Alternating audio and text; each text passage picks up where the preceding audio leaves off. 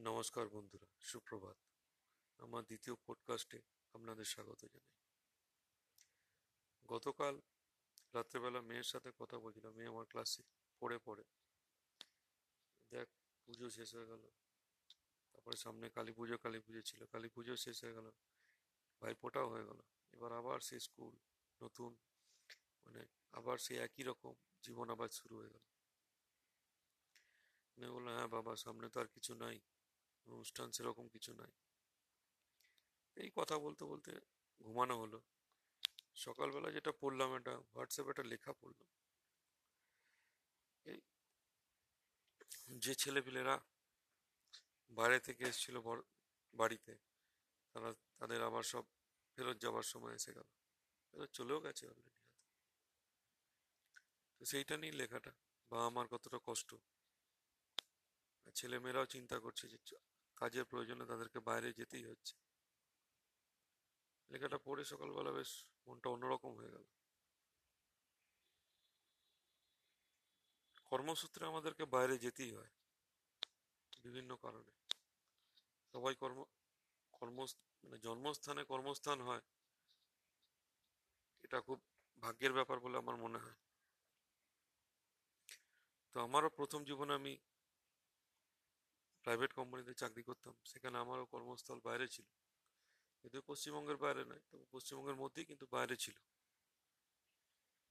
তো ওই দুঃখটা আমি খুব অনুভব করতে পারি। বাইরে থাকার যন্ত্রণা, কষ্ট,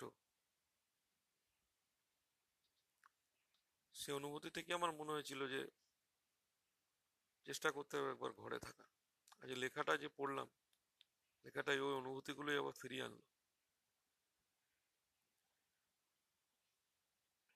তো যাই হোক, আমি তো বর্ধমানে থাকি, আমার বাড়ি এখানে বর্ধমানে। এখানেই চাকরি করি। সেটা একটা অন্য কাহিনী। সেই বাবা মাগুলোর কথা মনে পড়লে কীরকম লাগছে লেখাটা পড়ার পর? এ তাদের ছেলে মেয়েদেরকে ছেড়ে তাদেরকে থাকতে হয়। কখন রাত্রেবেলা একবার ফোন আসবে? বা ফোন না আসলে উদ্বিগ্ন হয়ে যাওয়া। বয়স বাড়লে মানুষের আশ্রয়ের দরকার। সাধারণত আমাদের সমাজ জীবনে যেটা চলে আসছিল যে বৃদ্ধ বয়সে ছেলে মেয়ের কাছে মানুষ থাকে আর কি, বিশেষ করে ছেলেদের কাছে। তো এখন যে সামাজিক জীবন হয়ে গেছে, যে কর্মের ব্যাপার হয়ে গেছে, তাতে বাবা মার কে দেখভাল করা দেখাশোনা করাটা এখন প্রায় সম্ভবই হয়ে ওঠে না। দূরে থেকে শুধু ফোনে খবর নেওয়া। কেমন আছো বাবা মা ঠিক আছো? খাওয়া দাওয়া করেছ? কিন্তু সারাদিনে তো কাজের চাপও থাকে, কখনো কখনো কথা বলে এনার্জিও থাকতে, থাকে না। বাইরে থাকলে বিভিন্ন সমস্যাও থাকে। অফিসের কাজের চাপ। সমস্ত কিছু মিলিয়ে বাবা মাকে প্রায় ভুলেই বসে, বসা হয়।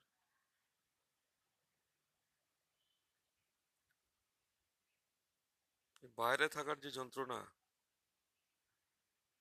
সেই যন্ত্রণা ছেলেমেয়েরা অনুভব করে বাবা মা অনুভব করে।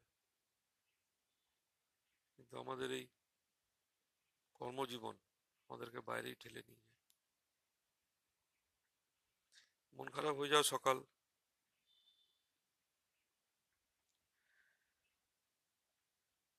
কিন্তু আশা করছি আগামী দিন আমাদের দ্বিতীয় প্রজন্ম হবে। আমার ছেলেমেয়েরা পশ্চিমবঙ্গেই কমসে কম তাদের কর্মস্থল খুঁজে পাবে এবং আমরা কমসে কম আমাদের ছেলে মেয়েদের কাছাকাছি থাকতে পারব। ভালো থাকবেন, যদি ভালো লাগে শেয়ার করবেন, আর কিছু নতুন কিছু অনুরোধ থাকলে মেসেজ করবেন। ধন্যবাদ।